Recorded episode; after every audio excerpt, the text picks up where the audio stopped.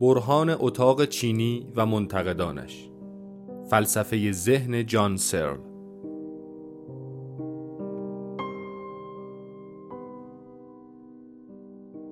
مدرس دکتر کاوه بهبهانی.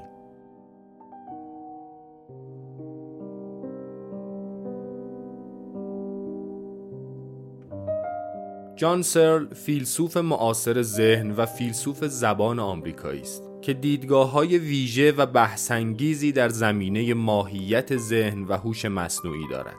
در این جلسات به تفصیل از دیدگاه های او بحث خواهیم کرد. از مباحث مهم جان سرل برهان اتاق چینی است. او با این برهان نشان می دهد وجود هوش مصنوعی قوی به معنای وجود ماشین های هوشمندی که درست مثل انسان ها بیاندیشند و بفهمند و درد بکشند و احساسات و عواطفی را تجربه کنند محال است.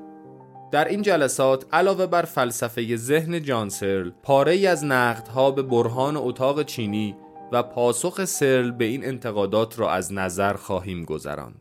همچنین نگاهی خواهیم انداخت به معضلات اساسی که فلسفه ذهن جانسرل با آنها مواجه است.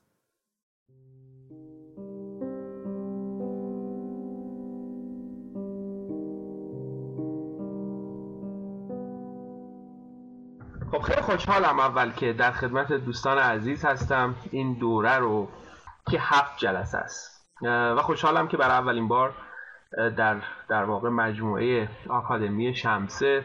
وقت این رو دارم که یک دوره ای رو ارائه بدم.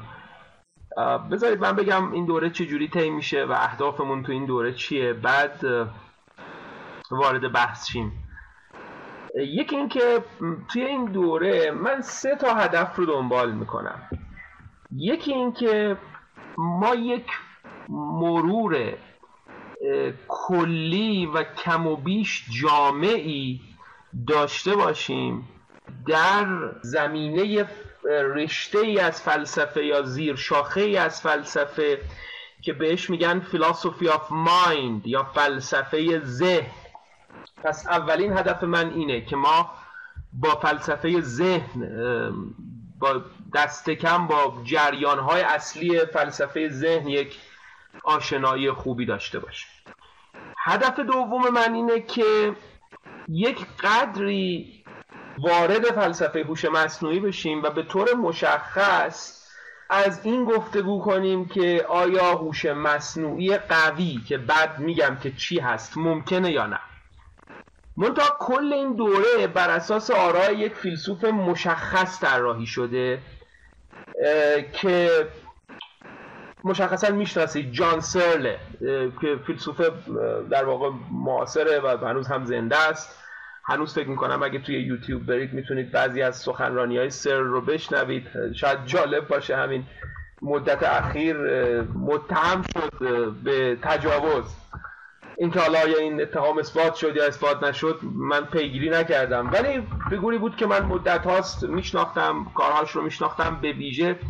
از اون حیث برام جالب بود که در مقابل اون موج مسلط پساساختگرایی فرانسوی مثل دریدا و اینا میستاد نشون می‌داد که حالا جوری که می‌بینیم تو این درس گفتارها هم نشون می‌داد که خلاصه هر چیزی رو نمیشه به همین سادگی هم گفت. پس مروری خواهیم داشت بر فلسفه ذهن و به طور مشخص دیدگاه های جانسل رو بررسی می‌کنیم و اساسا خود این کلاس بازسازی شده کلاس های سرل هم هست. یعنی درسته که خب منابع خود سرل آثار خود سرل کتاب های خود سرل مقالات خود سرل منابع ماست. ولی جدا از این کلاس خود سرل هم منبع ماست. یعنی جوری به بحث ورود پیدا می‌کنیم و خروج پیدا می‌کنیم که سرل اگر بود وارد می‌شد و خارج می‌شد. می‌شد این دوره رو یه جور دیگه تنظیم کرد جوری که من خودم بیشتر دوست داشته باشم. ولی خب این اتفاق نیفتاد. یعنی دوست داشتم شما این تجربه رو داشته باشیم. تجربه که خود من از سر گذروندم که اگه سرل بود از کجا شروع می‌کرد؟ چه نقدایی می‌کرد؟ مثلا اگر من امروز راجب دکارت حرف می‌زنم نقدایی رو میگم که سرل به دکارت می‌کرد دکارت می‌کرد. معنیش این نیست که فیلسوفای دیگری هم شبیه به همین نقدها رو نمی‌کردن اگه بودن. البته اونا بخش عمده ای از این نقدا رو با سل همدل خواهند بود. ولی معنیش اینه که به حال نحوه ورود و خروج ما صورت بندی ما از مسائل همه اینها تابع نگاه های سرله. یک خوبی داره این جور جلسات اون اینه که آدم وقتی با یک متفکر معنوس شد. کاری که ما قراره تو این هفت جلسه بکنیم یعنی بریم و توی کال از کالبد و ذهن سرل به مسائل فلسفه ذهن و احیانا فلسفه هوش مصنوعی فکر کنیم وقت وقتی با مکاتب جدیدی در این زمینه آشنا میشه این رو بر حسب دوری و نزدیکی این مکاتب با فیلسوف مورد علاقهش یا فیلسوفی که خیلی خوب باش بر رفته و دیدگاهش رو بررسی کرده میسنجه و یه محک داره یه محک داره که هر کس نسبت به این آدم کجا ایستاده چقدر دوره چقدر نزدیکه و چی میگه چند فکت میگم که به نظر می‌رسه این فکت ها بدیهی هند. آیا درستند؟ ما باید باشون بازی کنیم ببینیم درستن یا نه. ولی ما اینها رو درست میپذیریم. ما که میگم یعنی کامان سنس عقل سلیم ما انسان ها اینا رو که بگی تایید می‌کنن. فکت شماره یک اینه که ما آدم ها یک ذهن داریم و یک بدن داریم یک تن داریم. یعنی چیزی که ما توی این دوره باش بازی می‌کنیم. دوتایی ذهن تن. اگه برید توی خیابونم بگیرید آدمی رو همینجور داره رد میشه بگی آقا من می‌خوام بپرسم به نظر تو ما انسان ها از چه چیزهایی تشکیل شدیم؟ حالا منظور از چه چیزهای اساسی؟ به ما خواهد گفت من یک روحی دارم که این روح در این بازی ما همین ذهنه و یک بدن دارم. و امیدواریم فکت بدیهی بعد که امیدواریم درست باشه اینه. امیدواریم ذهن ما و بدن ما به طور نرمال با همدیگه کار کنن. یعنی مثلا فرض کنید که من دستم زخم میشه یه اتفاق برای بدنم میفته و یک حالت ذهنی به من دست میده درد می‌کشم. اینا به این معناست که ذهن من یا روح من و بدن من دارن با هم کار می‌کنن به نحو نرمال. مگر من مشکلی داشته باشم؟ به این دلیل قید به نحو نرمال رو اضافه می‌کنم. یعنی مگر من مریض باشم؟ مثلا اگه مریض باشم ممکنه درد رو حس نکنم. بله دست منو بشکافی ولی اون حالت ذهنی نظیرش که حالت درد باشه وجود نداشته باشه. خب تا وقتی این همکاری ادامه داره که من بمیرم. حالا وقتی من بمیرم به نظر می‌رسه کامانسنس یه اختلاف نظری پیدا می‌کنه. ها میگن اون روح بدون بدن باز به حیاتش ادامه میده. به تعبیر فنی تبدیل میشه به یک روح بیتن به یک روح دیس امبادید دیگه تنی نداره. بدن بادی نداره. یک روح تنزدایی شده. بعضی ها می‌گویند که نه. وقتی که مرگ فرا برسه دیگه بازی تمامه. و نه تنی خواهد بود و نه و نه بدنی خواهد بود و نه روحی خواهد بود. همه چیز از میان خواهد رفت. داشتم پس از این می‌گفتم که ما چند فکت بدیهی رو یعنی فکت هایی که کامان سنس میپذیره رو داریم مرور می‌کنیم. فکت شماره یک من روحی دارم و بدنی دارم یا ذهنی دارم و بدنی دارم. فکت شماره دو این ذهن و بدن با هم دیگه در شرایط عادی کار می‌کنن تا من بمیرم. اینجا دعوا میشه. بعضیا میگن آقا وقتی مردی تو کامن سنس میگه وقتی مردی دیگه جفتش رفته. بعضیا میگن نه جسم تو میره ولی روح تو ادامه می‌دهد به حیات و زندگی. فکت شماره سه که برای همه ماها احتمالا بدیهیه اینه که بدن ما تن ما کالبد ما امر مادیه. و مکان اشغال می‌کنه. به تعبیر انگلیسی ها اسپشیاله. یعنی در space. space معنای مکان. مکانمنده مکانمند مشاهده پذیر همه می‌تونن تن من رو ببینن. برخلاف ذهن من. شما نمی‌تونید ذهن من رو ببینید. ذهن من برای خودمه. فقط خودم می‌تونم بفهمم. توی ذهنم الان چی میگذره. و شما هم فقط خودتون می‌تونید بفهمید در ذهنتون چی میگذره. ولی تن شما رو من می‌تونم ببینم. تن بنده رو هم شما می‌تونید ببینید. خودمون هم تن خودمون رو می‌تونیم ببینیم. پس تن ما مشاهده پذیره و در مکانه. منظورم از مشاهده پذیرم مشاهده پذیر برای همگانه. همه می‌تونن ببینن. برخلاف ذهن ما ذهن انسان انگار یک زندگی خصوصی داره. روبروی من انگار یک تاتر خصوصی در جریانه که برای همه در قابل مشاهده نیست. همونطور که روبروی شما انگار یک تئاتر خصوصی در جریانه که برای دیگران قابل مشاهده نیست. من می‌تونم در حالی که درس میدم در اون حریم خصوصی ذهنی خودم به این فکر کنم که بعد از اینکه درس تموم شد برم بدوم. یا بعد از اینکه درس تموم شد برم تلویزیون نگاه کنم. یا بعد از اینکه درس تموم شد برم پارک شهر. شما نمی‌تونید اینا رو بفهمید. می‌تونم در ذهن خودم بگم چه خوب که امروز کلاسه. می‌تونم بگم آ چه بد که امروز کلاسه. شما اینا رو نمی‌فهمید چون ذهن امر خصوصی است به نظر می‌رسه. و من به ذهن خودم فیلسوفا میگن دسترسی ممتاز دارم. Privileged access. و شما هم به ذهن خودتون دسترسی ممتاز دارید. در حالی که بدن اینجور نیست. بدن من همه بهش دسترسی دارن. in principle یعنی علی‌الاصول. ممکنه من اجازه ندم از یه جای نزدیک‌تر شن ممکنه برم تو اتاق در قفل کنم. ولی به حال همه علی‌الاصول بهش دسترسی دارن. و هکذا بدن شما. پس دو fact بعدی کنار همینه. ذهن امر مشاهده پذیر مکانمند عمومی است. ولی بدن امر مشاهده پذیر مکانمند عمومی است ولی ذهن امر خصوصی است و هر کس به ذهن خودش دسترسی داره و به ذهن دیگری دسترسی نداره. بذارید من مثال بزنم. اگر که یک نفر اینجا نشسته باشه روبروی من دو نفر نشسته باشن یکی بگه که من الان احساس خارش می‌کنم. بعد اون یکی هم بگه اینو می‌بینی این احساس خارش می‌کنه. وقت من حرف کدوم یکی از این دو نفر رو می‌تونم دلیل و شاهد بگیرم به سود اینکه این آدم احساس خارش می‌کنه؟ حرف خودش رو. برای اینکه تو که از حالت ذهنی این خبر نداری تو بیرون از ذهن اینی.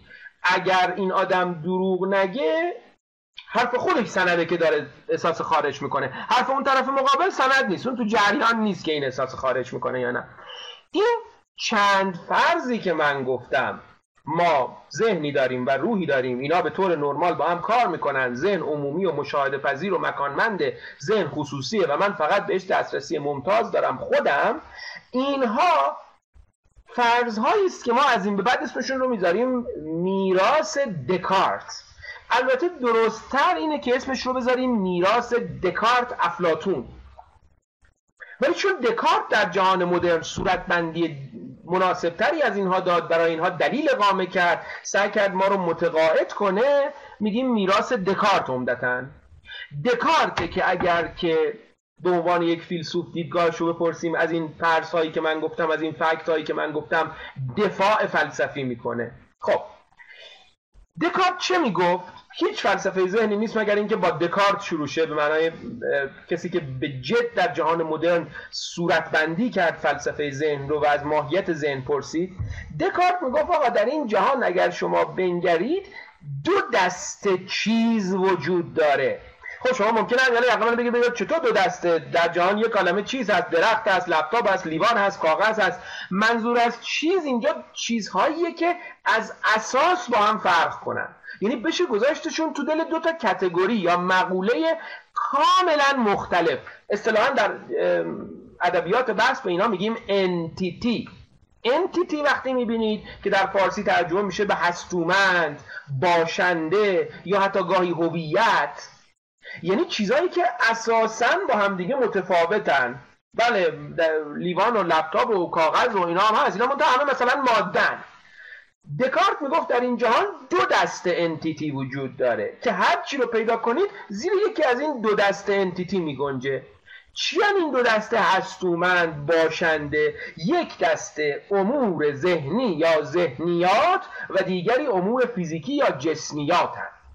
دسته ای از چیزها ذهنی هن دسته ای از چیزها تنانن جسمی هن مادی هن بگذارید با هم دیگه مثال بزنیم که قدر اینجا بیفته که از این بعد دقیقا داریم راجع به چی حرف می‌زنیم.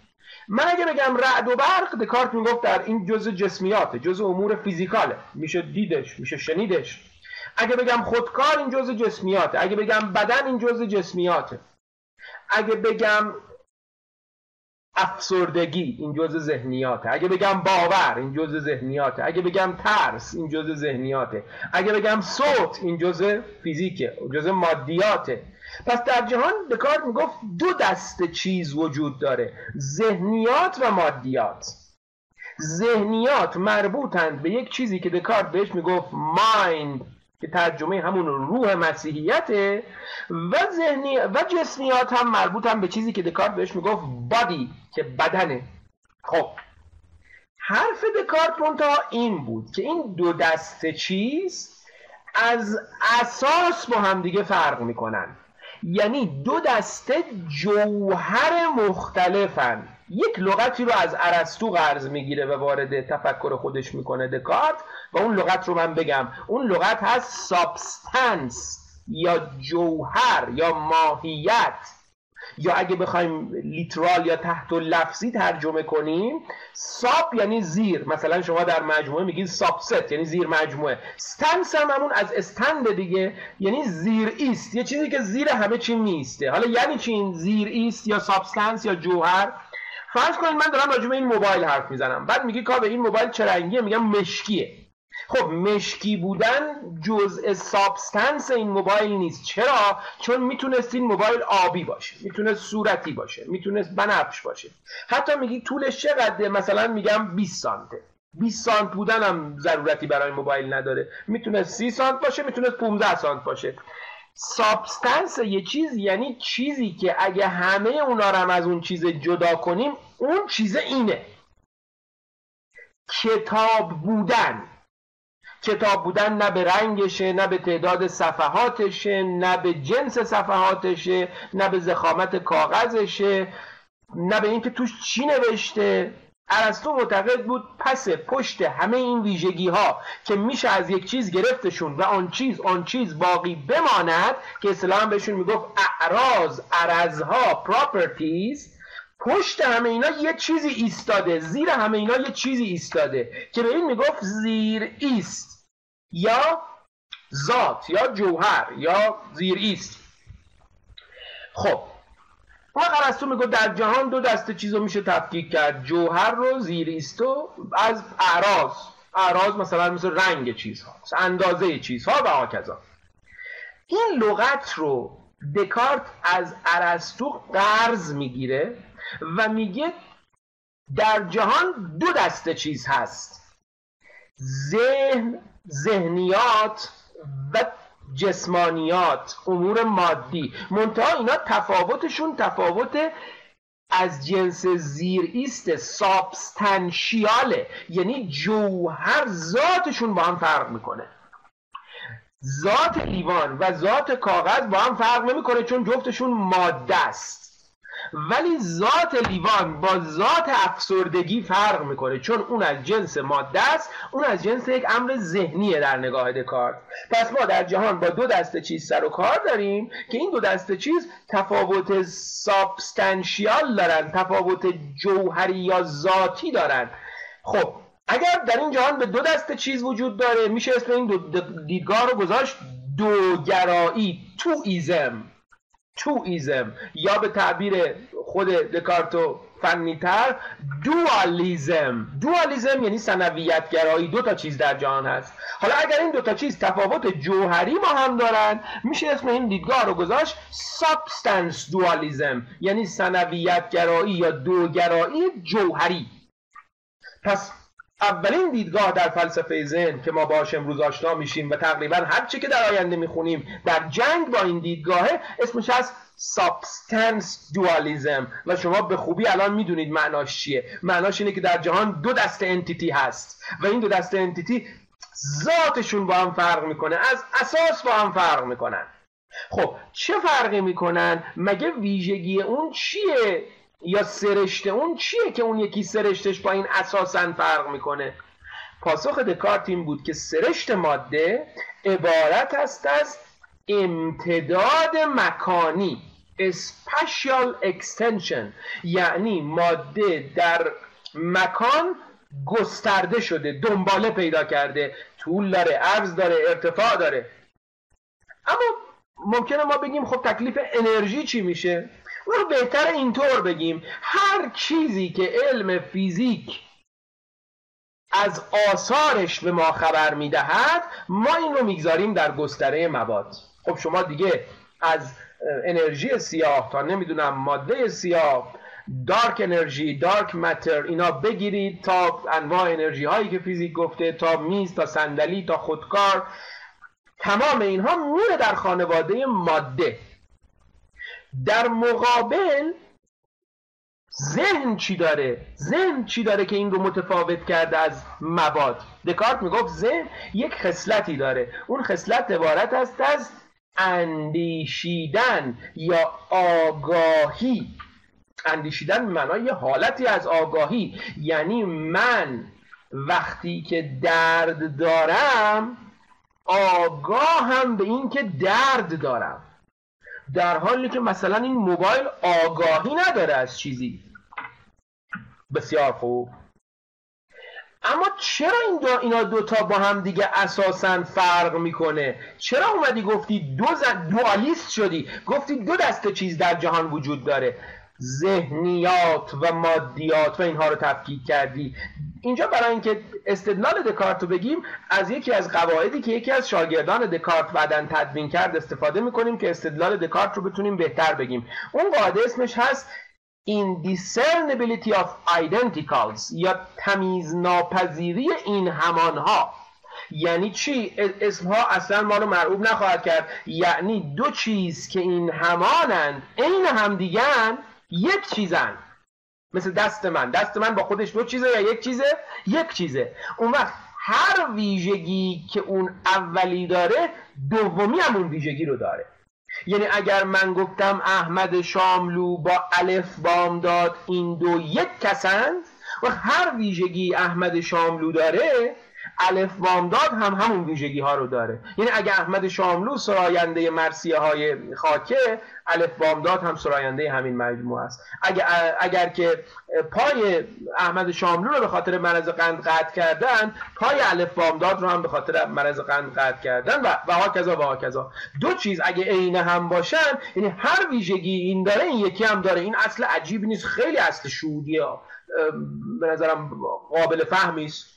یعنی اگه قرار باشه من نشون بدم این لیوان با این موبایل یک چیز نیستن کافیه نشون بدم این لیوان ویژگی یا ویژگی هایی داره که موبایل نداره. یا برعکس این موبایل ویژگی یا ویژگی هایی داره که لیوان نداره. خب اگه این اصل رو بپذیریم حالا دکارت گفت ذهنیات ویژگی هایی دارند که روحیات ندارند که مادیات ندارند و مادیات ویژگی هایی دارند که روحیات ندارند چه ویژگی هایی مثلا یک ویژگی امور ذهنی اینه که امور ذهنی مکان اشغال نمی کنند ولی امور مادی مکان اشغال می کنند یعنی من میگی این لیوان کجاست؟ میگم لیوان نگاه کن لیوان روی میز است. یا مثلا میگی که این انرژی میگم نگاه اینجا اثر گذاشت. تأثیرشو دست کم تو مکان می‌تونم ببینم. اما ببینیم این حرف راجع ذهنم میشه پرسید؟ میشه پرسید. من من باور دارم شیر حیوان ترسناکی است. و همینطور باور دارم دکارت در قرن 17 میزیست. میشه پرسید این دوتا باور فاصله شون چقدره؟ بیمعنیه. ولی می‌تونم بپرسم فاصله موبایل از لیوان چقدره؟ میشه پرسید باور تو به این که شیر حیوان ترسناکی است سنگین تره یا باور تو به این که دکارت در قرن هفدهم میزیست سوال بیمعنیه.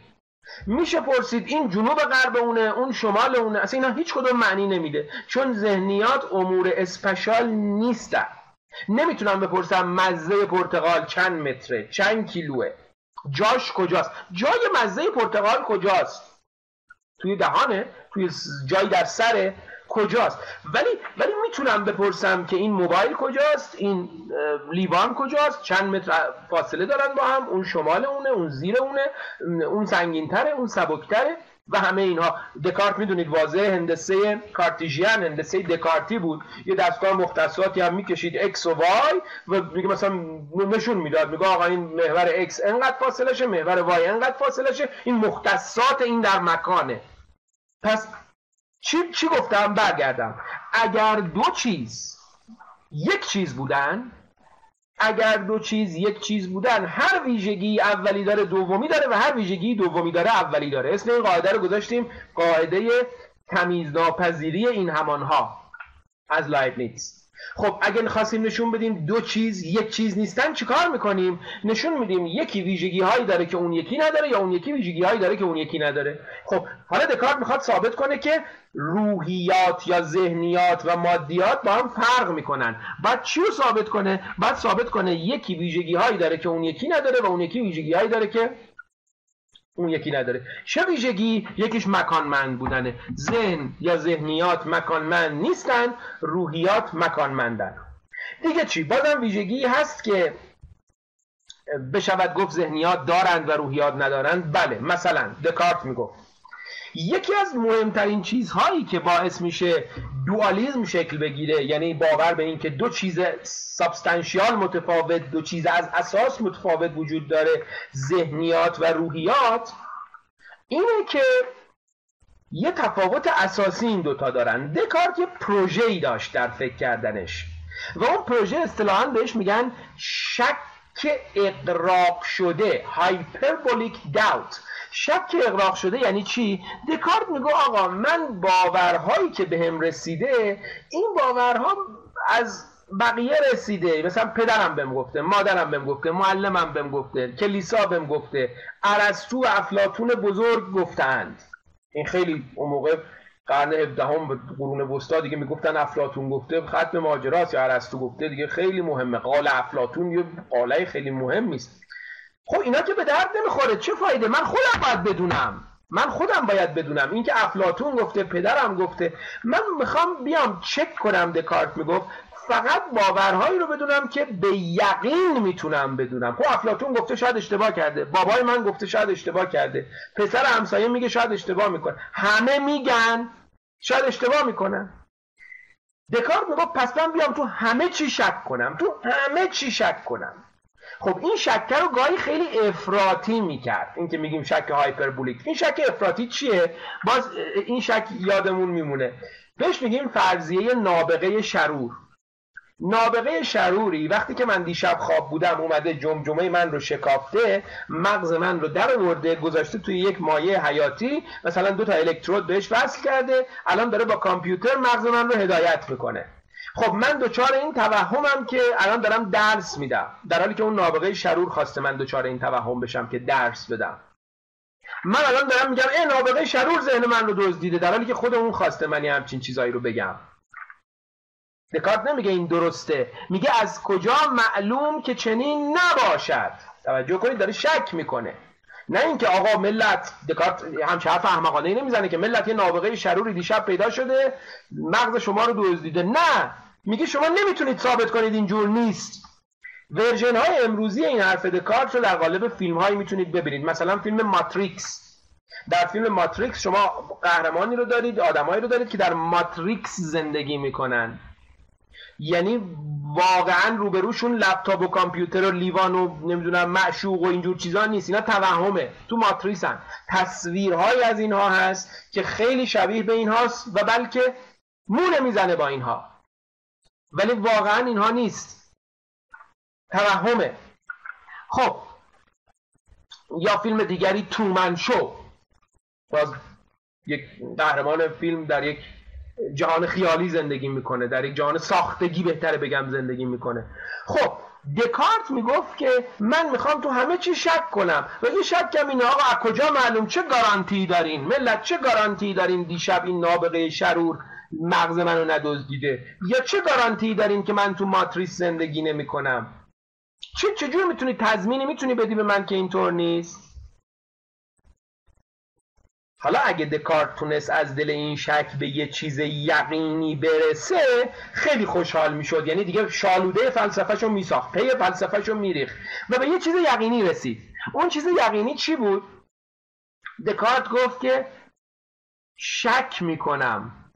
شک می‌کنم. یعنی یقین دارم که شک می‌کنم. به این که دیگه یقین دارم. من میگم خب همین رو هم نابغه شرور تو ذهن من کرده که تق شک کن. میگه خیلی خب یه چیزی باید باشه که شک کنه دیگه. یه چیزی تا نباشه چجوری می‌تونه شک کنه؟ پس اون جمله معروف رو گفت میاندیشم پس هستم. یا بهتره بگم اینجا به خاطر تقریب بزن شک می‌کنم پس هستم. شک می‌کنم. پس من به اینکه یه ذهنی دارم که ولو کل داده هاش رو یه کسی داره گولم می‌زنه و توش می‌ذاره. داره گولم می‌زنه که لپتاپ جلوی منه داره گولم می‌زنه که من دارم به شما درس میدم داره گولم می‌زنه که اسمم کاوه است داره گولم می‌زنه که این دسته داره که این توهمه. ولی یه چیز رو این نمی‌تونه منو گول بزنه که یه چیزی هست به نام ذهن که این باید اون رو گول بزنه. اون ذهنم این کله نیست این کله هم ممکنه فریب باشه. اون یه چیز غیر مادیه من به ذهنم نمی‌تونم شک کنم ولی به تنم چرا می‌تونم شک کنم؟ و به تن شما می‌تونم شک کنم. به وجود شما می‌تونم شک کنم. به وجود این دیوار روبروم هم می‌تونم شک کنم. به وجود این لپتاپم می‌تونم شک کنم. من به وجود هر ماده ای در جهان می‌توانم شک کنم. ولی به وجود ذهن خودم نمی‌توانم شک کنم. پس باز دوباره یه ویژگی امور ذهنی دارن که امور مادی ندارن. اون ویژگی چیه؟ به امور ذهنی می‌توان به امور مادی می‌توان شک کرد. تمام امور مادی رو میشه در شک کرد. دست دارم. دست های توهم برام ایجاد کردن. دست دارم. تو روبروم نشستی. توهم ممکنه باشه. ولی به اینکه یک کاوه ای هست که دوچار توهم می شود یعنی یه ذهنی داره که اون ذهن دوچار توهم میشه نمی‌تونم شک کنم. پس اگه دو دسته چیز وجود داره که به برخی می‌تونم شک کنم و به برخی نمی‌تونم شک کنم به نظر می‌رسه که این دو دسته چیز با توجه به اون قاعده لایب نیتس که گفتم قاعده تمیز ناپذیری این همانها از هم جدا هستند پس این هم یه دلیل دیگه برای اینکه بیاد بگه که دو دسته چیز در جهان وجود داره. همینجا یه پرانتز وا کنم یه ان قلتی تو بحث دکارت بکنم و تو این اصل خیلی بدیهی اصل تمیز ناپذیری این همانها indiscernibility of identicals. اینکه اگه دو چیز واقعا یک چیز باشن هر ویژگی اون داره اون یکی هم این ویژگی رو داره. بذارید بذارید یه شعبده بازی کنیم با به لحاظ فلسفی. شما دست منو ببینید؟ این دست منه. الان دستم رو مشت می‌کنم. این مشت منه. آیا این مشت همون دست نیست؟ جفتش یک چیزه دیگه. این این. جفتش یک چیزه. منتها به این میگیم دست و به این میگیم مشت. جفتش یک چیزه. ولی این ویژگی داره که این یکی نداره. این ویژگیش اینه که می‌تونه بزنه مثلا یه تخته ای رو خورد کنه رو بروش مشت. اصلا یه شکل دیگه است. پس به نظر می‌رسه دو چیز می‌تونن این همان باشن. ولو ویژگی های مختلفی داشته باشن. خیلی خلاف شهوده که شما بگی این این نیست. جفتش یک چیزه. دست باز من همون مشت منه. ولی ویژگیشون فرق می‌کنه. نه این اینجوریه ریختش اینجوریه بسته است قدرت بیشتری داره این اینجوریه یه کارهای دیگه میشه باش کرد. همینجا یه, یه چند و چونی در, در نگاه دکارت بکنیم. خب. برم جلوتر ببینم دیگه دکارت چی می‌گفت. دکارت می‌گفت ما با دو دسته چیز در جهان روبروییم که این دو دسته چیز تفاوت جوهری یا ذاتی یا سابستانشیال دارن. ذهن و بدن که ذهن جایی است که ذهنیات از او بیرون میاد بدن جایی است که امور مادی جسم اجسام اونجان. اما من کاوه واقعی کدوم یکی از اینا؟ آیا من کاوه واقعی چیزی که بهش میگم خیشتن کاوه؟ سلف کاوه ذهن کاوه است یا بدن کاوه است؟ خب بذارید با هم یه آزمایش کنیم. اگر شما یه دست منو قطع کنی من هنوزم کاوهم نمی‌تونه بگی این دستش یه دستش قطع شد چون غلام رضا. هنوزم کاوهم اگه دو تا دست منو قطع کنی کاوهم اگه دو تا دست و یه چش منو قطع کور کنی کاوهم دو تا چش کور دو تا گوش قطع دو تا دست دو تا پا قطع باز کاوم. به نظر می‌رسه از این جسمه هرچی بکنی من باز کاوم. پس بقاء من کاوه بودن من هویت من آیدنتیتی من کیستی من به بدنم نیست به ذهن است. من کاوم چون همون ذهنیاتی که کاوه داشته رو دارم. پس دکارت می‌گفت من واقعی خیشتن واقعی سلف واقعی من کیه؟ ذهنه. نه بدن. پس وقتی هم که من مردم ذهن من ادامه پیدا می‌کنه به بقا و من واقعی هم اون ذهن است. خیلی خوب. این هم یه درس دیگه دکارت. یه حرف دیگه دکارت که باز امروز می‌بینید خیلی اینو قبول دارن. اما دکارت یه مشکلی داشت. یه مشکل بزرگ داشت. و اون این بود که اگر شما علم فیزیک رو قبول داشته باشید و فیزیک نیوتونی یعنی مکانیک کلاسیک رو قبول داشته باشید یا از کپلر به بعد از کوپرنیک به بعد رو قبول داشته باشید حتی با یه چیزی در واقع طرفید که بهش میگن دیترمینیزم دیترمینیزم چیه؟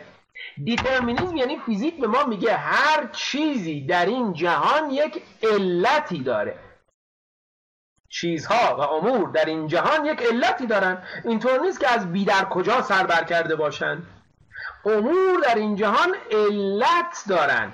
ببینید علوم با این فرض کار می‌کنه. یعنی علوم همه دیترمینیستیکن بگذاریم از یک شاخه از مکانیک یعنی مکانیک کوانتومی که در این بعضی از تفاسیر از مکانیک کوانتومی در این دیترمینیزم چند و چون می‌کنه. خودمون رو بذاریم حداقل جای دکارت که فیزیک دیگری مکانیک دیگری به جز مکانیک های نمیشناخته. همین الان هم همینه. فرض کن شما بری دکتر.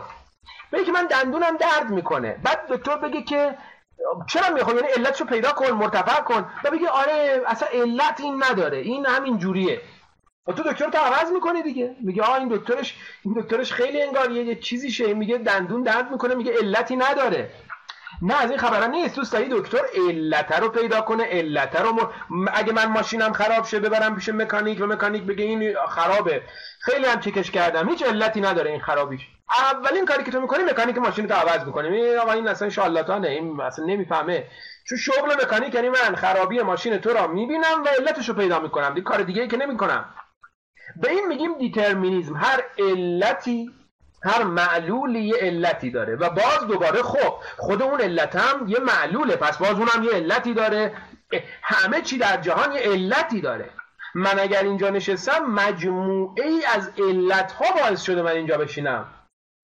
الله بختکی و رندوم و تصادفی اینجا پرتاب نشدم تالاپی که اگر پرتاب هم شده بودم مجموعی از علت ها بود یعنی یه پرتابه ای بود و خیلی چیزهای دیگه که من رو پرتاب کرده بود خب اگر اینطوره به نظر میاد اختیار یه چیز بیمعنا میشه چرا؟ این یکی از مهمترین و کمرشکنترین موزلات فلسفه بشری است چرا؟ چون اگر من مختارم مگه شما نمیگین هر چیزی یه علتی داره خب من چه کارم؟ علت هایی هستند که من رو به انجام یک کاری سوق میدن. علت های محیطی بیولوژیک نمی‌دونم نورولوژیک مال مغز همه اینا دست به دست هم میدن باعث میشن من زور اربده بکشم. من دیشب گرسنه بشم و بعد برم غذا بخورم. حالا منم دچار این توهمم که خودم دارم این کارا رو می‌کنم. بله خب این توهم ممکنه باشه. ولی به نظر می‌رسه همه چیز در چنبره و زنجیره دیترمینیزم یعنی روابط و شبکه های پیچیده علی معلولی گرفتارن. خب منم یکی از اونها. یعنی شما میگید این لیوان اختیار داشته. نه میگی یه علتی داره که این لیوان اینجاست. علتش اینه کاوه الان بلندش کرد گذاشتش اینجا. خب منم یکی مثل این لیوان. منم هر کاری می‌کنم یه علتی داره. پس من اختیاری ندارم گرفتار علت ها خب اگر اینطور باشه انسان مختار نیست. اما دکارت با دوالیزم خودش می‌تونست یه راهکار برای اختیار پیدا کنه. و اون راهکار چی بود؟ دکارت میگه آقا درسته. من دیترمینیزم رو باید بپذیرم. چرا؟ چون دیترمینیزم خیلی اصل خوبیه. دوستان دیترمینیزم رو نمیشه اثبات کرد. چون ما که تک تک پدیده های جهان رو دونه دونه دونه نرفتیم ببینیم که این علت داره علت داره. ولی خیلی اصل خوبیه. می‌دونید چرا؟ چون تمام پیشرفت های علمی از زیر شنل دیترمینیزم بیرون اومده. یعنی چون ما پذیرفتیم هر چیزی علتی داره شروع کردیم کندوکاو که علتش چیه و این شد پیشرفت. همینجور علم درست شد. اگه نمیپذیرفتیم می‌گفتیم همه چی الله بختکی و الکیه تصادفیه علمی به وجود نمی اومد دیترمینیسم خیلی پرباره. یه اصل یه اصل متدولوژیک روش شناختی پرباره. پس من این اصل رو پذیرفتم. دکارت هم میپذیره؟ یعنی دکارت حرفش اینه که این اصله رو بذاریم کنار. خیلی قیمت گرونی داریم میدیم. این اصل ما نمی‌تونیم بذاریم کنار. چیکار کنم پس؟ من مجبورم اگه دیترمینیزم درست باشه. می‌گفت آها من که نگفتم شما فقط یک چیزید. شما دو چیزید روح و بدن. بدنتون تحت سیطره دیترمینیزم و علت و معلوله ولی روح شما دیگه ماده نیست که تحت سیطره علت و معلول باشه. روح شما تحت سیطره اختیاره free will داره به قول انگلیسی ها. free will یعنی خواست آزاد اراده آزاد. یعنی آزادانه دیگه ارادهش مقید به علت و معلول ها نیست. چیزی که می‌خواد مقید به علت و معلول ها نیست. می‌تونه آزادانه اراده کنه. پس به نظر می‌رسه دوالیزم دکارتی یک مشکل اساسی رو حل کرده. و من میگم به نظر می‌رسه چون بعد می‌بینیم که نه این حلی هم نیست. یعنی موضوع حل نشده. و اون اینه که معضل اختیار و دیترمینیزم نزاع میان اختیار و دیترمینیزم از سویی من در چنبره جبر جبر علی معلولی گرفتارم و از سویی من گمان می‌کنم مختارم. خب من دوست دارم آدما دوست دارن مختار هم باشن. یه باوریه که خیلی سفت ما بهش باور داریم و به این راحتی نمی‌خوایم از دستش بدیم. دیترمینیزم هم که اصل پربرکت حاصل خیز برای علوم. خب این دوتا رو اگه بشه یه جا جمع کرد خیلی خوب میشه. دوالیزم دکارتی این دوتا رو جفتشو یک جا جمع می‌کنه. میگه هم دیترمینیزم درسته منتها برای بدنها برای ابدان. و هم اختیار درسته منتها برای ارواح برای ذهنها. این هم نکته دیگه این که دکارت می‌گفت تن رو می‌شود تجزیه کرد. تا کی میشه تجزیهش کرد؟ تا بی نهایت. شما می‌دونید که در یونان باستان ما نهلهی داریم بهشون میگن اتمیست ها اتم باورها اتم یعنی چیزی که دیگه نمیشه تجزیهش کرد. می‌گفتن آدما رو میشه اگه یه چاقوی تیز داشته باشی اجسامو میشه تجزیه کرد تجزیه کرد تجزیه کرد تجزیه کرد تا می‌رسیم به یه جایی که چاقوت هر قدم تیز باشه این دیگه تجزیه نمیشه. این اتمه یعنی جزء لا یتجزاست. تجزیه ناپذیر است. دکارت معتقد نبود. البته امروز ما می‌دونیم اتم ها هم تجزیه پذیرن. اتم به هسته و نمی‌دونم الکترون و بعد دوباره خود اونها تجزیه پذیرن. دکارت معتقد بود ماده رو می‌شود تا بی نهایت تجزیه کرد. تا بی نهایت تجزیه کرد. و به همین دلیل که ماده فاسد میشه. فاسد یعنی از بین میره. از بین رفتن نه یعنی ماده نیست میشه میره تو هوا. یعنی این کاوه ای که الان با این هیئت رو به روی شما نشسته تجزیه میشه کلش جدا میشه بدنش میره میشه مثلا خاک یه چیز دیگه میشه. ما این دیگه تمام. به خاک میپیونده اجزایش. اما روح یا ذهن رو نمی‌شود تجزیه کرد. من باور دارم شیر حیوان ترسناکی است. میشه تقسیم بر دوش کرد؟ معنی نمیده. میشه تقسیم بر چهارش کرد؟ یک چهارم ترس من. عجیبه. به نظر نمی‌رسه میک سنس کنه معقول باشه. حالا که جسم رو می‌شود تا ابد تقسیم کرد ولی روح رو نمیشه روحیات رو نمیشه تقسیم کرد پس یه تفاوت دیگه اینا با هم دارن. روح نامیراست چون تجزیه پذیر نیست ولی جسم میراست چون تجزیه پذیره. این هم یه تفاوت دیگه این دوتا. یه مشکل دیگر هم اینجا دکارت داره حل می‌کنه. مشکل جاودانگی. یعنی الان دیگه تکلیف روشن شد. اگه مسیحیت می‌گفت من جاودانم این حرفش از نظر دکارت یه حرف حسابه. چرا؟ چون من که منظور بدن من نیست. دکارت گفت من واقعی یعنی ذهن من. و خب ذهن من جاودانه. بله. توجه می‌کنید؟ دکارت درسته که میگن به نوع استعاره میگن پدر جهان مدرنه در همه چیز شک می‌کنه ولی می‌بینید که چطور در واقع داره الهیات مسیحی رو به یه شکل دیگری باز تولید می‌کنه. منتها با یه ادله دیگری با یه عقل سکولاری داره اینها رو دوباره باز تولید می‌کنه در واقع. معروف دیگه اون اون خواب معروفش که کنار شومینه چرت می‌زد و یک دفعه اون حالا رؤیاهایی که به ذهنش زد فرداش میره امامزاده مریم نظر نظرشو میده. یعنی یه آدمیه که به حال داره اینا رو در یه قالب دیگری باز تولید می‌کنه. خب اینم یک نکته دیگری. حالا یه فرق جدی که گفتیم بین ماده و روح وجود داره اینه که روح آگاهی داره ولی ماده آگاهی نداره.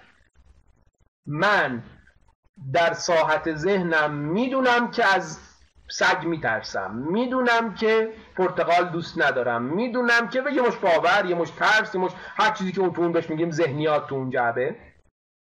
اما ماده که آگاهی نداره که.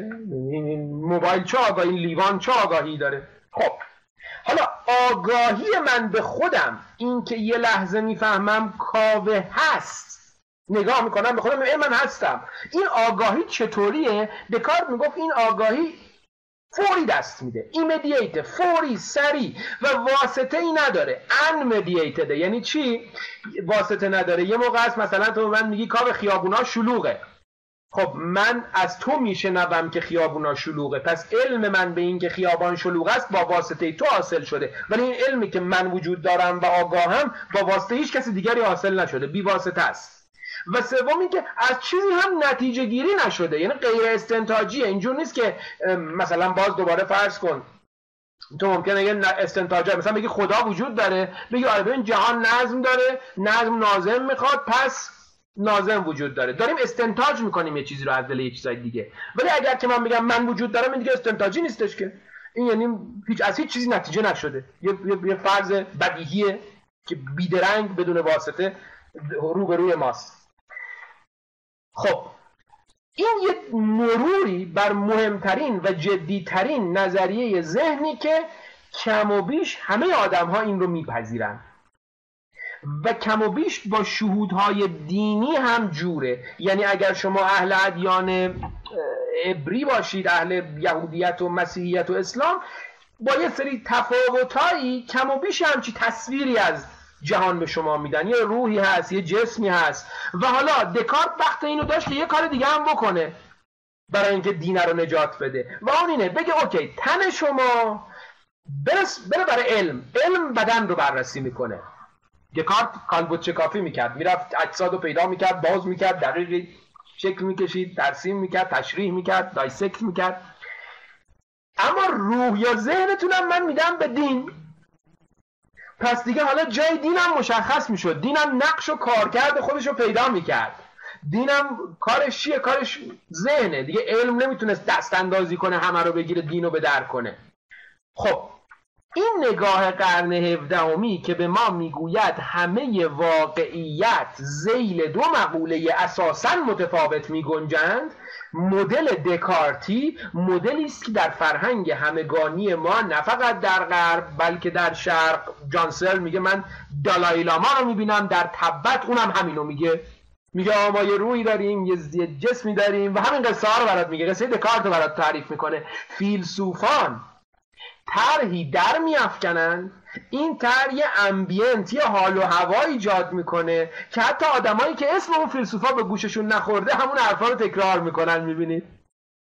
پس متافیزیک کوچه و بازار هم همین متافیزیک دکارتیه. اما آیا این متافیزیک دکارتی متافیزیک درستی است. خب من می‌خوام الان به معضلات متافیزیک دکارتی اشاره کنم. و شما اینا رو پس ذهنتون خواهید داشت یا گوشه دفترچهتون خواهید نوشت برای روز مبادا. روز مبادا که یه وقتی که نظریات بدیلی رو ما ارائه می‌کنیم و به ویژه وقتی که نظریه خود جان سرل ارائه شد و ببینیم آیا این معضلاتی که ما داریم میگیم حل می‌شوند یا نمی‌شوند. چون اگه یه نظریه اومد تونست مشکلات نظریه دکارتی رو حل کنه خب نظریه دکارت پس می‌زنه. میگه آقا برو به سلامت. این به درد نمی‌خوره این نظریت. چه مشکلاتی داره این نظریه دکارت؟ این متافیزیک کوچه و بازار این متافیزیک فرهنگ همگانی که اینجور متافیزیک هم هستی شناسی که هستی شناسیش اینه که آقا دو چیز اساسا متفاوت در جهان هست روحها و جسمها. این چه مشکلاتی داره؟ مشکل اول و مهمترین مشکل مهمترین مشکل متافیزیک دکارتی مهمترین مشکل متافیزیک دکارتی اصطلاحا بهش میگن مشکل interaction. interaction دوستان یعنی برهم کنش. یه موقع شما میگی اکشن یعنی کنش. یه موقع میگی interaction یعنی دو تا چیز رو هم تاثیر و تاثر دارن. رو هم یه کاری انجام میدن. تفاعل دارن تعامل دارن. تعامل من گفت تعامل این رو این عمل می‌کنه این رو این عمل می‌کنه. پس اولین معضل معضل interaction ه. معضل interaction چیه؟ معضل interaction میگه آقا ما در این جهان دیدیم اجسام رو هم تاثیر می‌ذارن. چجوری تاثیر می‌ذارن؟ من الان لیوان رو بلند کردم. جسم روی جسم تاثیر گذاشت. توپ فوتبال رو شوت می‌کنم. جسم روی جسم تاثیر گذاشت. اما چرا اجسام رو هم تاثیر می‌ذارن؟ چون اینا از یک جنسن. چون اینا از یک جنسن. چون از یک جنسن می‌تونن روی همدیگه تاثیر بذارن. خب توی دکارت میگی روح و روحیات ذهنیات جنسشون اساسا با ماده و مادیات متفاوته. سابستانشیالی ذاتشون متفاوته زیر ایستشون متفاوته. خب جناب دکارت چطور یه همچین صحبتی می‌کنی که اینا رو هم دیگه تاثیر می‌ذارن؟ دو چیز که جنسشون کاملا متفاوته چطوری رو هم دیگه تاثیر می‌ذارن آخه؟ بذارید باز کنم اینو. این خیلی موزل مهمیه. من باید مطمئن بشم که همه ما این موزل رو به درستی می‌فهمیم. چون میگم چرا این مهمه. در نقد متافیزیک همه آدم ها ببینید یه چیز بدی وجود داره و اون اینه که ذهن ما آدم ها و بدن ما آدم ها یه interaction ی با هم داره. یه بده بسونی یه کنش برهم کنشی با هم داره. چجوری؟ مثلا فرض کنید الان شما یه میخ بکنید تو دست من. یه اتفاق تنانه افتاده یه اتفاق بدنی افتاده. من چه چی میشه؟ چه بلایی سرم میاد؟ یه حالت ذهنی درم شکل می‌گیره که بهش میگیم حالت ذهنی درد. خب میخ کردی تو تن من که یه چیز تنانه است. یه حالت ذهنی ایجاد کردی که بهش میگیم درد بعد من فریاد می‌کشم. فریاد یه حالت فیزیکیه دیگه. یعنی یه سری اسواتی تولید می‌کنم. پس نگاه چی شد؟ حالت فیزیکی. حالت ذهنی حالت فیزیکی. حالت فیزیکی میخ در دست من فرو کردن. علت شد برای حالت ذهنی درد کشیدن من و حالت ذهنی درد کشیدن من. علت شد برای حالت ذهنی حالت فیزیکی فریاد کشیدن من. عکسش هم هست. مثلا من تصمیم می‌گیرم دستم رو بلند کنم. تصمیم حالت ذهنیه یا حالت فیزیکیه؟ حالت ذهنیه دیگه. تصمیم می‌گیرم. خب بعد تصمیم می‌گیرم دستمو بلند می‌کنم. یه حالت فیزیکی رخ داد. پس یه حالت فیزیکی می‌تونه علت یه حالت ذهنی بشه. یه حالت ذهنی هم می‌تونه علت یه حالت فیزیکی بشه. هر دو شدنیست پس وقتی من به جهان زندگی می‌کنم هم ذهنیات با مادیات بر هم کنش دارن علت اونا واقع میشن و هم به عکس مادیات بر ذهنیات بر هم کنش دارن. هر دو هست. دوستان عزیز من اگر اینها یک جنس ندارن اگر از سابستنس فرق می‌کنن با هم دیگه چطور روی هم دیگه تأثیر می‌گذارن؟ بذارید یه مثال بزنم که مطلب خوب جا بیفته. در متافیزیک که باز کوچه و بازار اعتقاد به روح هست. بعد شما می‌بینید جلسه روحگیری تشکیل میشه. بعد میگه روحه داره این مثلا این این لیوان رومیز رو تق تق تکون میده ها. ببین یه سوال ساده باید طرح دیگه. آیا این روح ماده است یا غیر ماده است؟ پاسخ متافیزیک کوچه و بازار پاسخ دکارته. این روح غیر ماده است. سابستانشیالی اساسا غیر ماده است. خب اگر غیر ماده است چرا چرا این ماده باشه که میمیره؟ چه این چرا زنده موند؟ اون تنه مرد این چرا زنده موند؟ این این از کجا آمد این باید یه خصلت اساسا متفاوت داشته باشه. حالا که این غیر ماده است چطوری داره می‌زنه به این لیوان که این لیوان حرکت می‌کنه؟ مگه میشه یه چیزی که غیر از اینه؟ می‌دونی چه اتفاقی باید بیفته؟ این باید روحه بیاد مثلا از این رد شه یه جوری. اصلا هیچ هیچ برخوردی با این اصابتی با این پیدا نکنه هیچ interaction ی پیدا نکنه. نمی‌دونم شما این فیلم های نهایتا مبتذل مثل Conjuring رو دیدید یا نه؟ من یه بار مجبور شدم ببینم یه قسمتشو که افتضاح بود و ریشه اصلی افتضاح بودنش البته این نکته فلسفی که می‌خوام بگم نبود نکته سینمایی بود. ولی افتضاح افتضاح فلسفی در اینجاست که اجنه ای که جنسشون قراره متفاوت باشه از ماده میان و یه دفعه مثلا در خرد میشه پنجره خرد میشه. خب این که اگه جنسش متفاوته که نمی‌تونه رو ماده interact کنه که. چجوری interact می‌کنه؟ مگر اینکه جفتش ماده باشه که. اگرم ماده است که باید یه گونه ای ما الان پیدا کنیم گونه جن سان ها مثلا. فرض بفرمایید.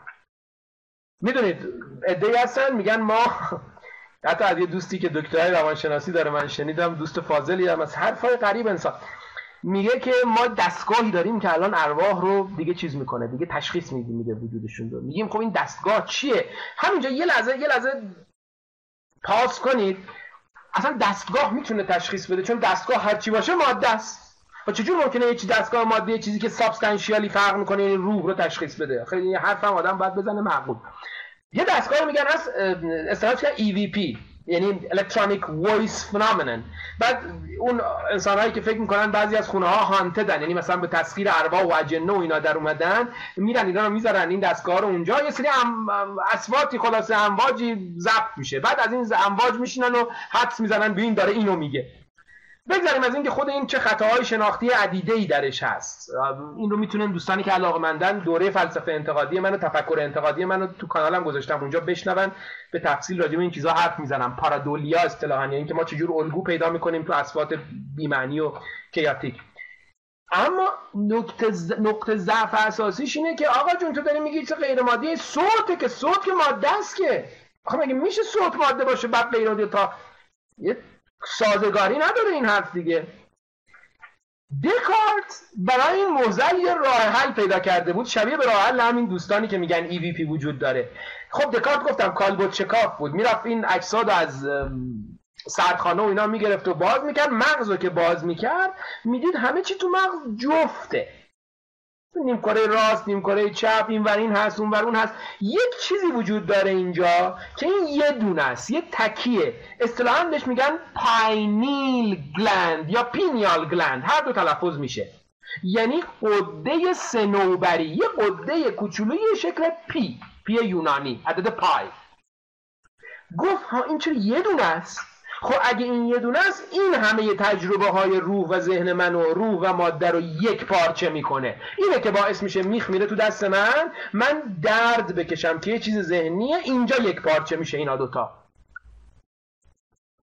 خب این جوابم جواب خندهداری است. برای اینکه این پاینیل معلومه که کارش چیه.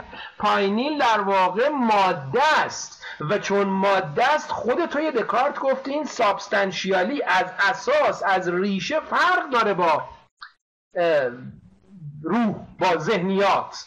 پس اینا نمی‌تونه این باشه. هر جای دیگری در مغز پیدا کنی بیفایده است. جانسر تعریف می‌کنه میگه که یک شخصی به اسم سر جان اکلس که یک عصب زیست شناسی است که جایزه نوبل هم برده تو تلویزیون با هم مناظره می‌کنن. میگه این می‌گفت که آره نه من این ناحیه پایینی نیست ولی من می‌دونم چیه. من پیداش کردم. چیه؟ یک ناحیه در مغز هست به نام supplementary motor area یا منطقه حرکتی مکمل. میگو اینه. گو گفتیم چرا اینه؟ گو نگاه کن. آزمایش ما می‌کنیم. آزمایشمون هم اینه که تو این دستتو بگیر بعد شستت رو با, با شستت انگشتای دیگه تو لمس کن. ما از مغزت اسکن می‌کنیم. در این حالت وقتی که از مغزت اسکن می‌کنیم می‌بینیم motor cortex تو کار می‌کنه یعنی نورون میسوزونه.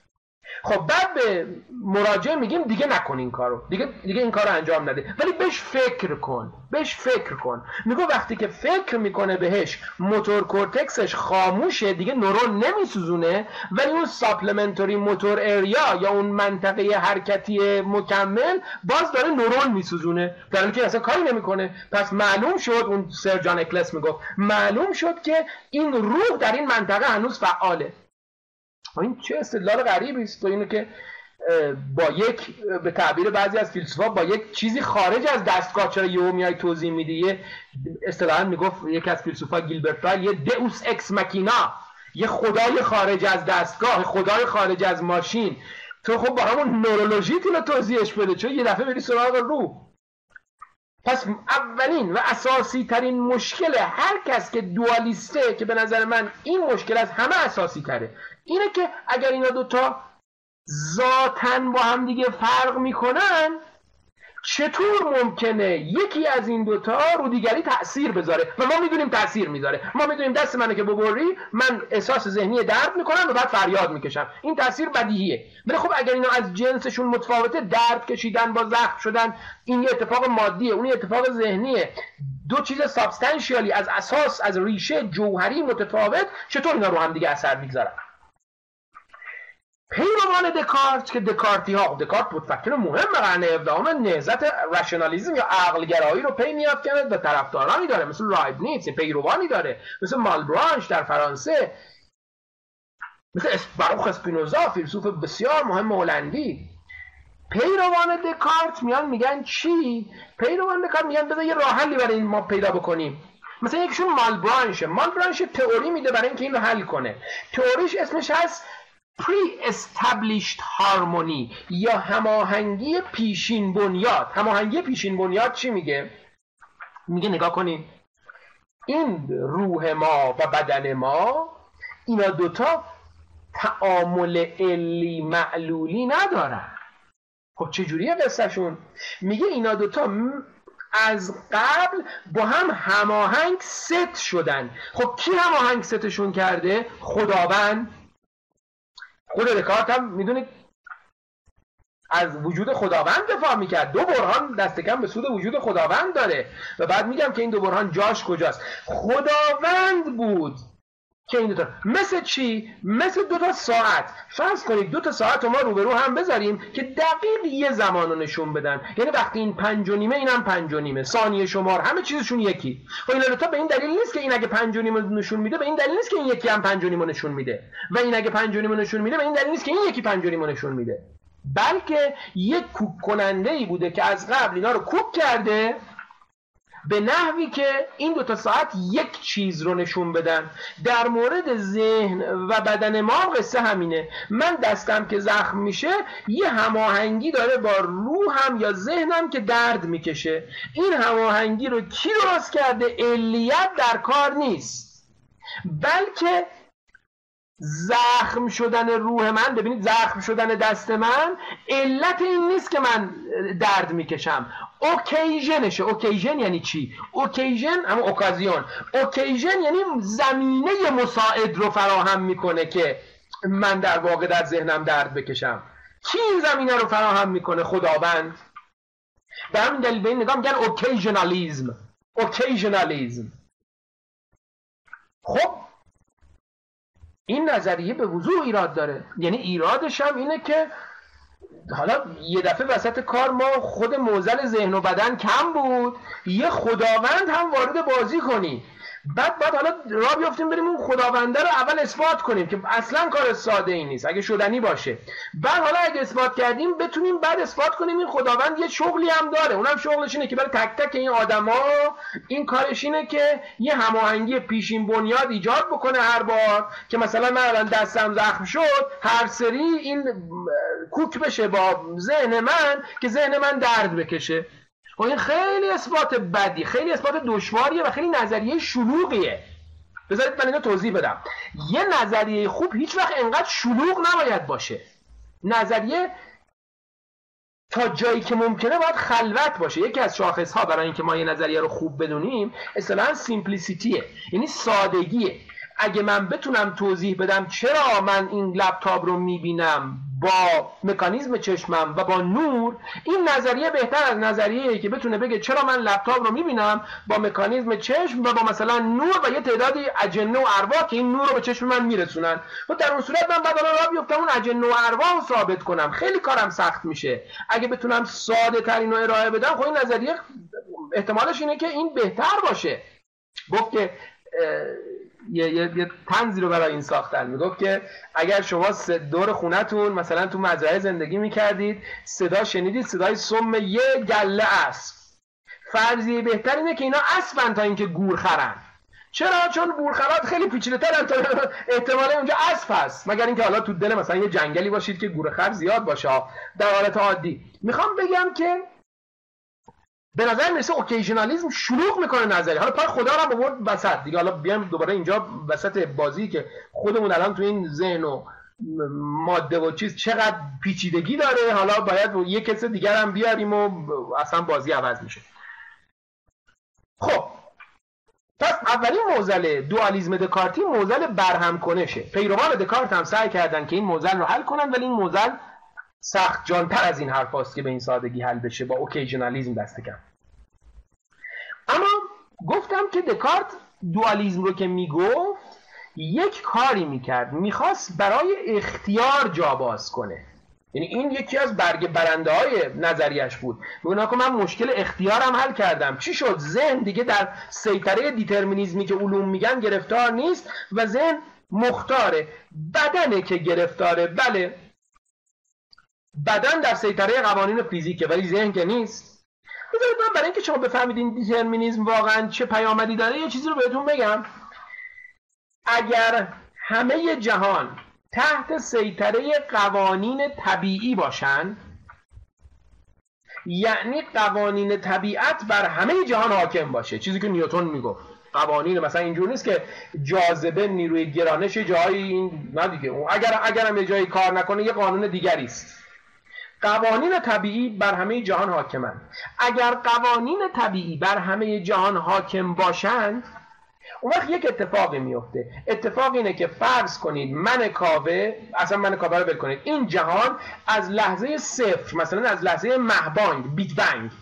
اگر هزار بارم این جهان از لحظه بیگ بنگ ول کنید و برسه به تاریخ تیر 1400 27 من کاوه با همین رنگ پیرن با همین رنگ شلوار دارم سر همین کلاس نشستم دارم دقیقا همین جملات رو میگم.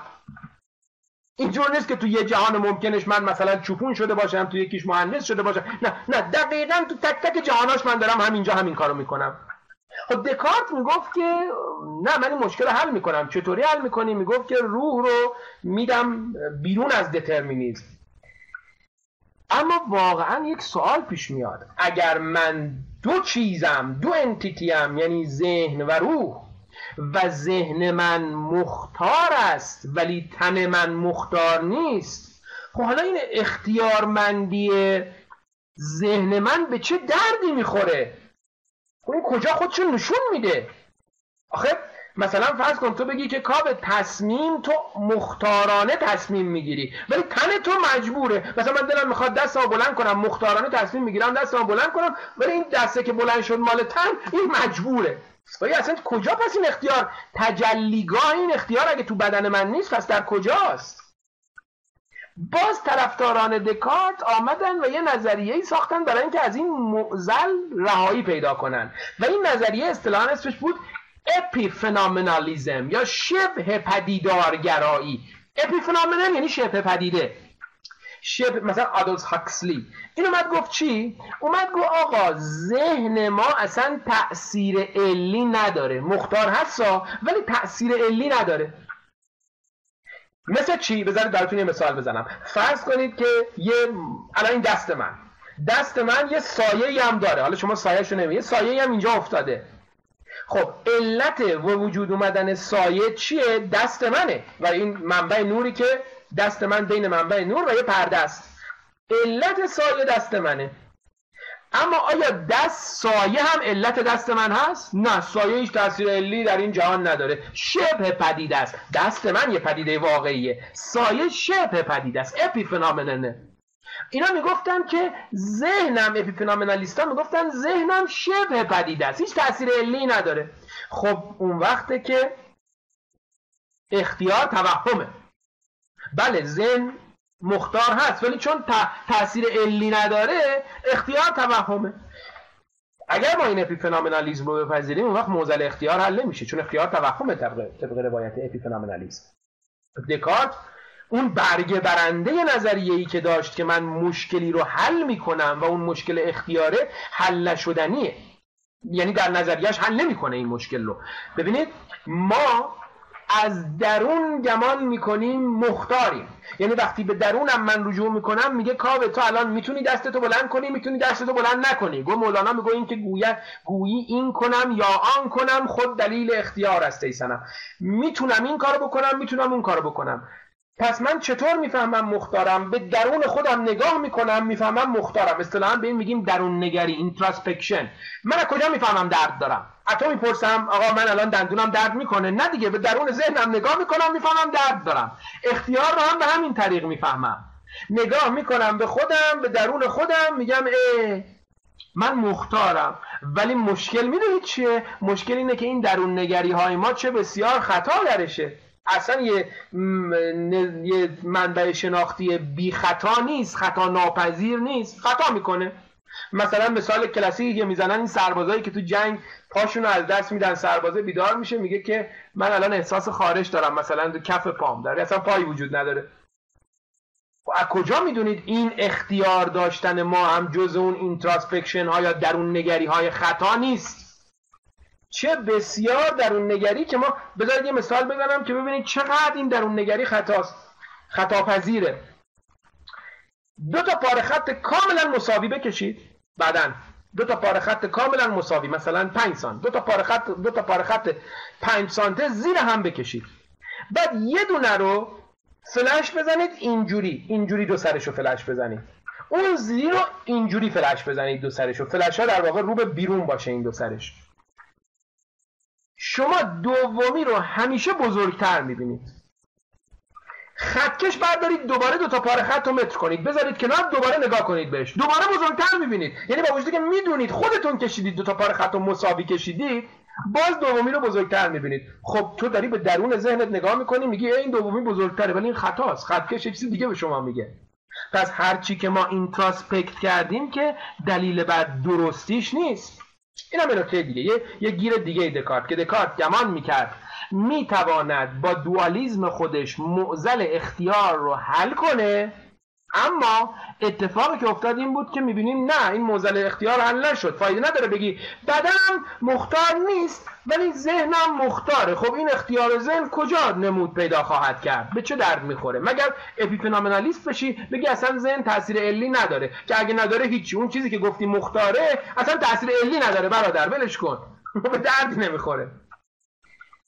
این مشکل دیگه. مشکل سوم. مشکل دوم. مشکل سوم دوالیزم دکارتی چیه؟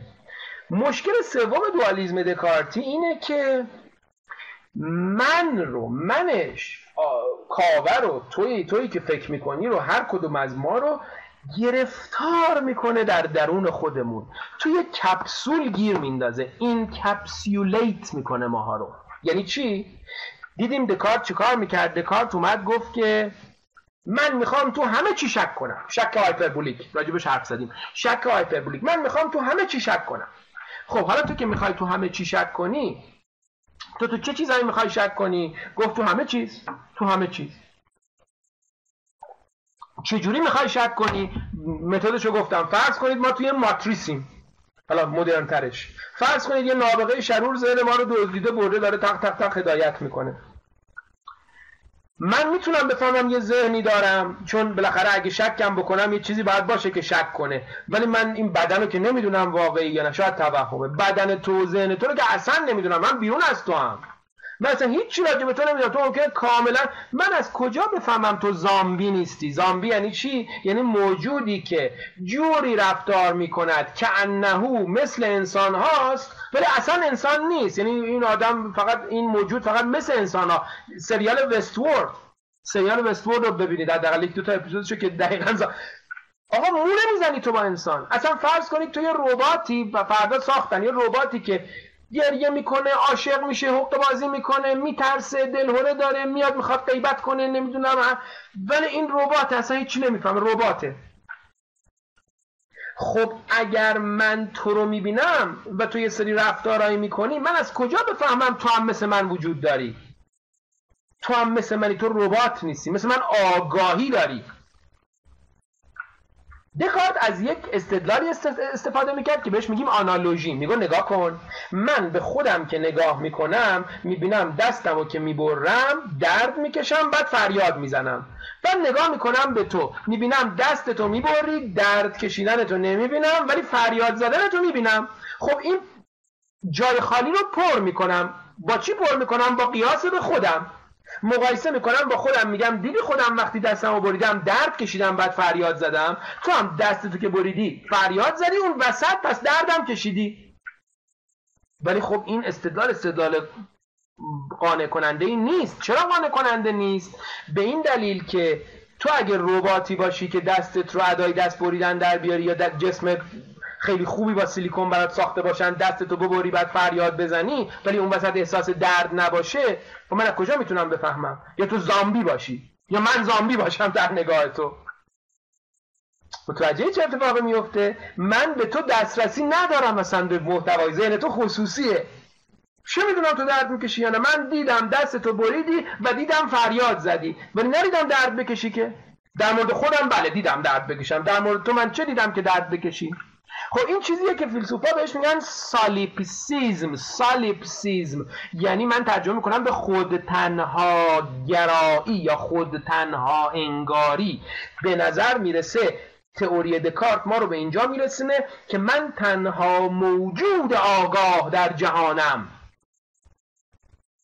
بقیه من خبر ندارم آگاهن یا آگاه, نی... آگاه نیستن. و سالیپسیزم یه ویژگی داره. سالیپسیزم ویژگیش اینه که من اگر سالیپسیست باشم خودم می‌دونم که آگاهی دارم ولی نمی‌دونم تو آگاهی داری یا نه. یعنی اگر تو بیای پیش من بگی کاوه من سالیپسیستم. فکر می‌کنم فقط خودم در جهان آگاهی دارم. من بلافاصله می‌تونم سالیپسیزم تو رو رد کنم. چون من می‌دونم منم در جهان آگاهی دارم. ولی تو اگه سالیپسیست باشی تو می‌تونی سالیپسیست خودت رو بپذیری چون خودت می‌دونی آگاهی داری. ولی سالیپسیزم من رو می‌تونی خیلی سریع رد کنی. چون من اومدم گفتم من سالیپسیستم میگی نه من آگاهی دارم می‌دونم با ما دو نفریم برو. یک توری عجیب غریبه تو رو تنها توی قفس قفل می‌کنه فکر می‌کنی فقط خودت آگاهی داری. اینم اینم بازی مشکل دیگه. چطور دکارت می‌خواد ثابت بکنه؟ یک دیگرانی وجود دارن. که درد می‌کشن. دوم اصلا تو اومدی شک کردی. گفتی که من شک می‌کنم به اینکه این لیوان هست. چجوری شک می‌کنی؟ نابغه شرور ذهن ما رو فریب داده. خب چجور از همین فرضیه شکاکانت بیرون میای؟ از کجا معلوم من تو ماتریس نیستم؟ دکارت داره اینکه از این تجربه شکاکانه بیاد بیرون یک شعبد بازی می‌کرد. میگو خدا وجود داره خدا مهربونه خیرخواهه پس اون نابغه شرور رو نمی‌ذاره ما رو فریب بده وگرنه خدا دروغگو می‌شد. حالا باز پای خدا اومد وسط ما تا حالا بیایم خدا رو اثبات کنیم وجود داره. براهین دکارت رو بپذیریم که اونا خودش پذیرفتنش اصلا برای بشر امروزی خیلی دشواره اگر شدنی باشه. و خب لبخندی رو به لب همه ما می نشونه که من حالا برای اینکه ثابت کنم این یه لیوانه که توی دست منه باید ثابت کنم خدا وجود داره بعد خدا مهربونه بعد نمی‌خواد من فریب بخورم. پس معزل دیگر دکارت اینه که اصلا جهان بیرون رو چجور اثبات می‌کنی؟ اگر من فقط به محتوای تجربه خودم دسترسی دارم از کجا معلومه که این لیوان این کتابخونه است این لپتاپه؟ ببین مثلا مثال بزنم که این قضیه جا بیفته.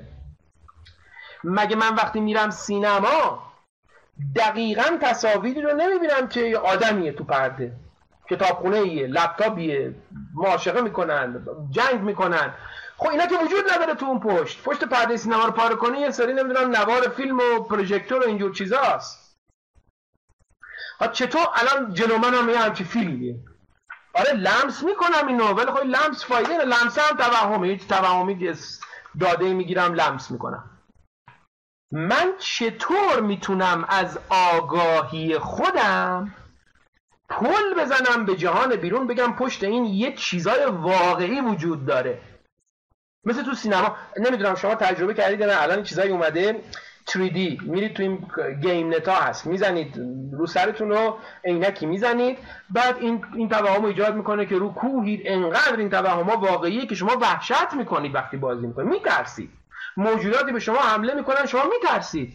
ولی خب موجودات وجود ندارن. خب از کجا که این جهان اینجوری نباشه؟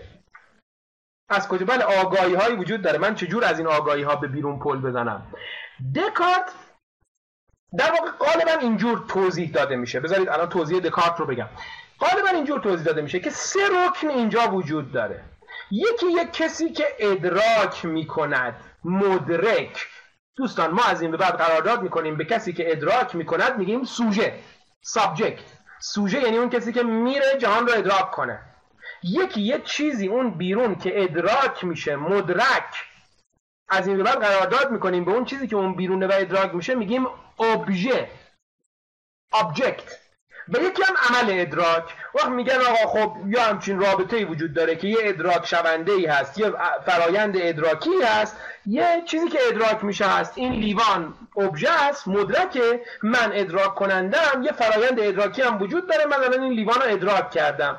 سه تا جز داره این نظریه. این اصطلاحا بهش میگن رئالیزم یا واقع گرایی یعنی یه واقعیت این ابژه ها اون بیرون واقعیه. من سوژه هم واقعی هم. یه فرایند ادراک منو به اینا وصل می‌کنه. اسلام میگن پرسپچوال ریالیزم واقع گرایی ادراکی. متا این واقع گرایی ادراکی انقدر ایراد داره که میشه اسمشو گذاشت و گذاشتن نئیو ریالیزم یعنی واقع گرایی خام. چرا؟ چون هیچ تضمینی وجود نداره که من این لیوانی رو که دارم ادراک می‌کنم این لیوان واقعا اون بیرون وجود داشته باشه. ممکنه توهم باشه. من به تنها چیزی که از این لیوان دسترسی دارم یه سری داده حسیه. یا داده حسی بسریه یا داده حسی لمسیه یا چیزایی از این دسته. چه می‌دونم به خود لیوان دسترسی دارم یا ندارم؟ آخه از کجا من می‌تونم اینو بفهمم؟ دکارت می یه جور دیگه اینو می‌گفت. دکارت می‌گفت نگاه کنید. من به خود واقعیت درست دسترسی ندارم. ولی این لیوان در ذهن من بازنمایی میشه represent میشه. represent یعنی اون اون بیرون هست خودشو باز مینمایاند در ذهن من. و این represent من به این represent دسترسی دارم. به این تصویر به این بازنمایی. منتها چون خدا فریب کار نیست و مهربونه نمی‌خواد من گول بخورم راجع به این چیزا. پس خب این لیوان حتما باید وجود داشته باشه. این representation این تصویر حتما باید تصویر یه چیزی در جهان بیرون باشه. باز اینجا چه مشکلی پیش میاد؟ باز اینجا این مشکل که من تو اون تصاویر سبودی هم که گفتم یا تو سینما با این سری representation طرفم. سینما هم representation ه ولی پشت representation ها واقعیتی نیست. مسئله اینه.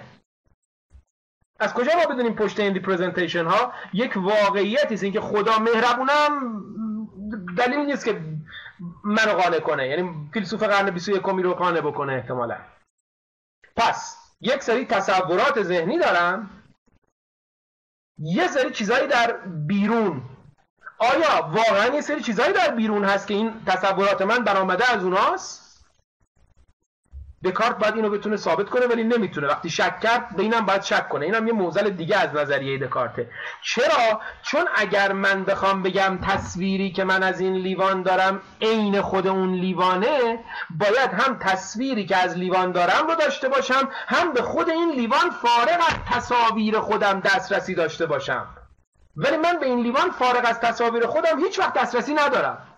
چون همیشه این لیوان رو از خلال قوای ادراکی خودم دارم درک می‌کنم. همیشه یه سری داده حسی سنس دیتا اصطلاح یه سری داده حسی از این لیوان دارم.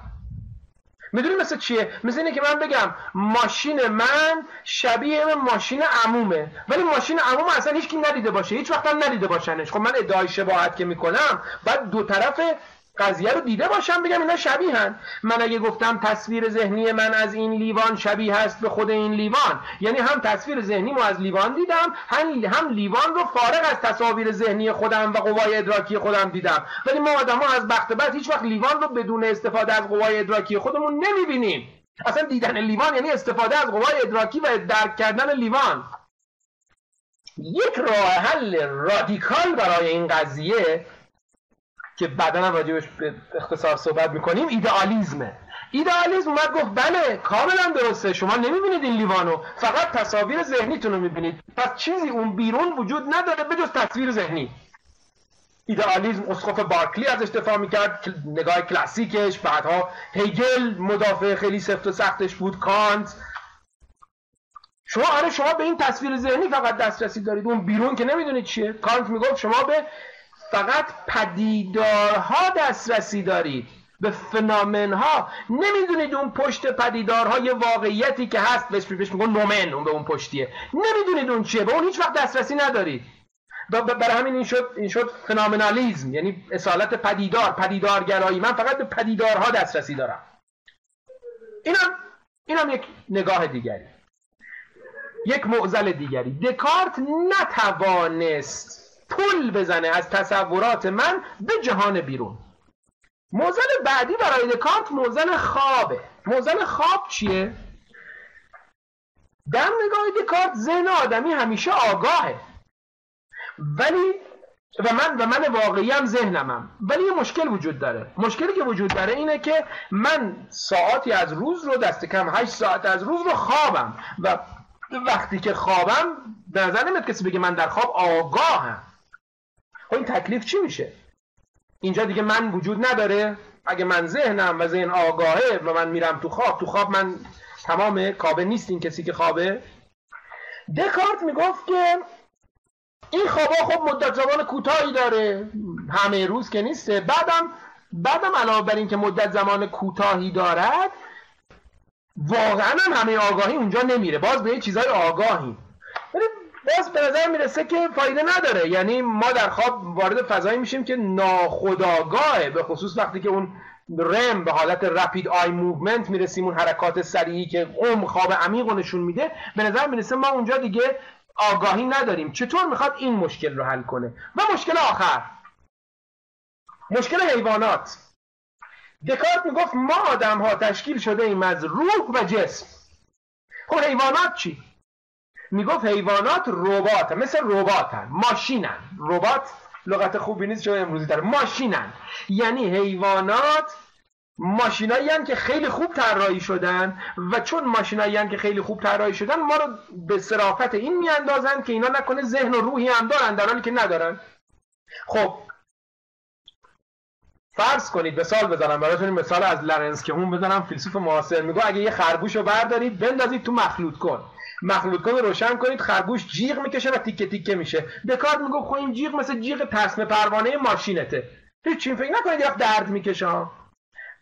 دکارتی که اونجا می‌گفت دیگری ذهن داره آنالوژی برقرار می‌کرد می‌گفت من از کجا می‌فهمم دیگری ذهن داره؟ برای اینکه خودم رو دیدم در مورد حیوانات رو نمیگه. حیوانات رو ماشین می‌دونه. و با این کارش یه موزل مسیحی رو حل می‌کنه. موزل مسیحی این بود که اگر حیوانات روح داشته باشن بعد که بمیرن روح اینا هم قرار بیاد در اون جهان. و اون جهان اوور میشه جمعیتش خیلی زیاد میشه. فرض کنید اون جهان ما هستیم خرسا زرافه ها پشه ها مگس ها گوش خزکا نمی‌دونم همه اینا خب خیلی شلوغ میشه. دکارت با این کار این موزل مسیحی رو هم حل می‌کرد که نه اینا ماشینن.